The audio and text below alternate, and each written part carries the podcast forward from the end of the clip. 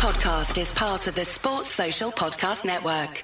Matt Lenihan, Boxing Social, in association with Empire Fight Store, houseofboxing.com.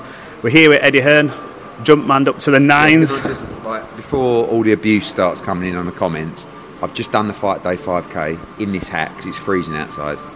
My hair is all over the gaff. Everyone knows. Like, no, Come on, no, no, be a good thumbnail. no. I could imagine. I could imagine what he's looked like. Receding Barnet the lot. I ain't taking it off, so that's why I'm wearing this hat. But yeah, all good, mate. Um, actually got up this morning very early. Mr. Smith has been taking care of fight week duties, being a next gen. He is the next gen.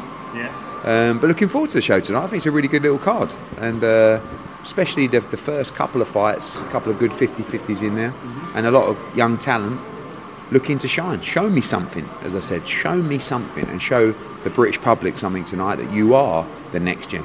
Well, just quick on the next gen show. Um, I spoke to Frank Smith throughout the week, and we've seen a bit of needle on this show. I mean, normally we don't get that, but these boys are coming out here, sticking it on each other a little bit, and it's a bit of Look, I entertainment. don't, I don't want it to be cringe, and I don't. I never feel like. But I, honestly, I would never say to a fighter, "Oh yeah, right, go up there and say this and push him."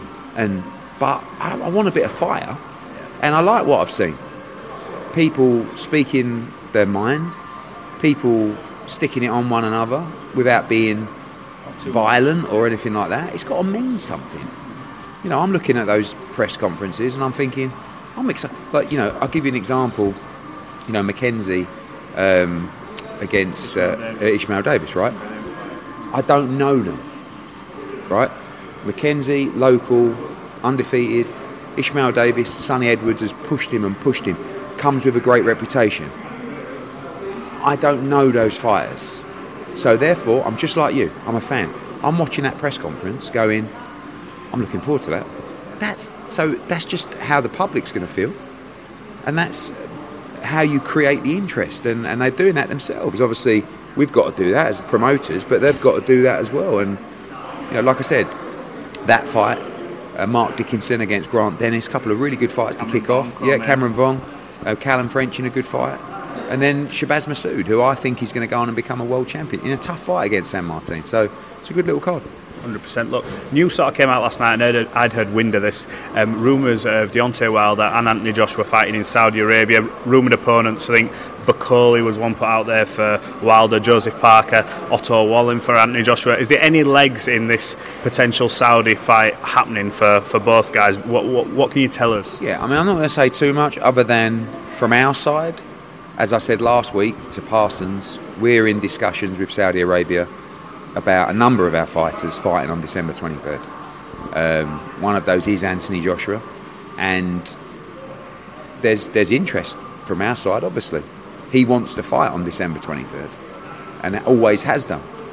So we'll see what happens over the next 24, 48 hours, and that's really the speed that, that it needs to gather at, and we'll go from there. But yes, there are talks to, to fight on that night. Deontay Wilder on the same card? Obviously, I don't represent him. I've heard, as you've heard, and uh, as I understand, as I understand it, there are a number of discussions floating around about a number of fights um, for that card. So we are in discussions with two of our fighters to go on that card, as are other promoters to go on that card and other fighters to go on that card. It's going to take a lot to come together, but Confident it happens? yeah, I mean, from our point of view, as I said, AJ would love to fight December 23rd. So if the fight's right, if the deal's right, no problem at all. And it, you know, it sounds like a, could be a, an unbelievable night. The other fighter, Dmitry Bivol? Yes. Do we know an, a room and any sort of opponent for him? What type of opponents? He's been out of the ring a long time now. A li- little bit early for that. There's a couple of pe- people in the mix. I don't want to say too much at the moment because we've got to go through that process at speed and secure the opposition for, for both guys if we go down that route. So fingers crossed it all comes together. It sounds like it could be an incredible night and we'll see how it progresses. Harlem Eubank last night won by knockout. Um, terrific performance. Chris Eubank Senior by his side. Yeah. The Conor Benn thing has happened again. They've said, look, um, play by the rules. We want this fight. We're moving up to 147. What do you make of this whole scenario? It's um, it's sort of, I suppose it's helping with Harlem and profile and things like that. But Yeah, the Conor Benn thing's still flying around. Yeah, that's the the aim of um, Harlem and Chris Eubank Senior is to raise the profile, use Conor's name to do that. I think they're doing the right thing. I'd probably do exactly the same thing if I was them. From our side, obviously, there's no interest to fight Harlem Eubank. We want to fight Chris Eubank. Um, and that's what we're trying to do. So um, I hope that Senior can be involved in the fight. I think he's brilliant. You think he will, though? I don't know. I don't have no idea where the relationship's at between those two. I hope so, because he's brilliant. I mean, I watched the interview last night. Fucking hilarious. Great to see him back, and um, he's an asset to the sport. Just quickly on that one, because we haven't got very long, but obviously you've not been here this week, and that's we've seen you at the Tottenham Stadium. The rumours of Principality Stadium or Tottenham for Conor Benn, Chris Eubank Jr. Where are we at with this now? How far are we? Are we is an announcement imminent? Yeah, I, like I you people like- must be getting so bored of like, you know. All I can tell you is I want to stage this fight February the third at Spurs. This week's been good for me because I've not been up here every day, so I've been actually able to do some real work other than sitting down and doing 30 interviews a day. Um, sorry, Matt.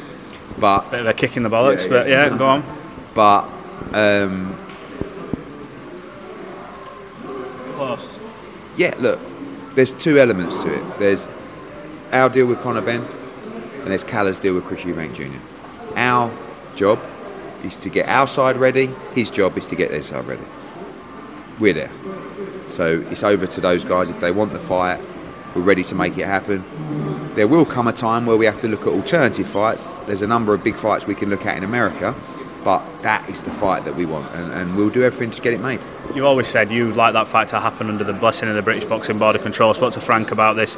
We all heard about this appeal ages ago, but there's never seemed to be dates, times, and when it's going to happen. What's the communication like with the board? And in your heart of hearts, do you think the board will sanction it or give its blessing for that fight to happen? And what do you do if not? The, fight goes ahead. The fight's happening. Um, we want it to be with the British Boxing Board of Control. Um, we've written to the British Boxing Board of Control. The communication's good. It's you know it's this is what's happening, and we would like you to sanction this fight. Um, you know, Conor Benn has a license already. Um, you know, other than yeah, I think so. I think so. But again, I can't. I don't know what their decision will be, but this fight is happening.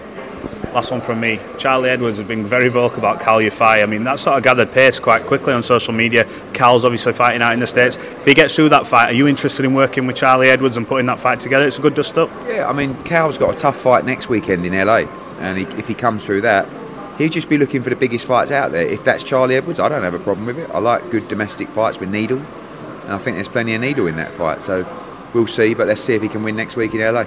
100%. Eddie Hearn, thanks for talking to Boxing Social. We'll catch up. Podcast Network.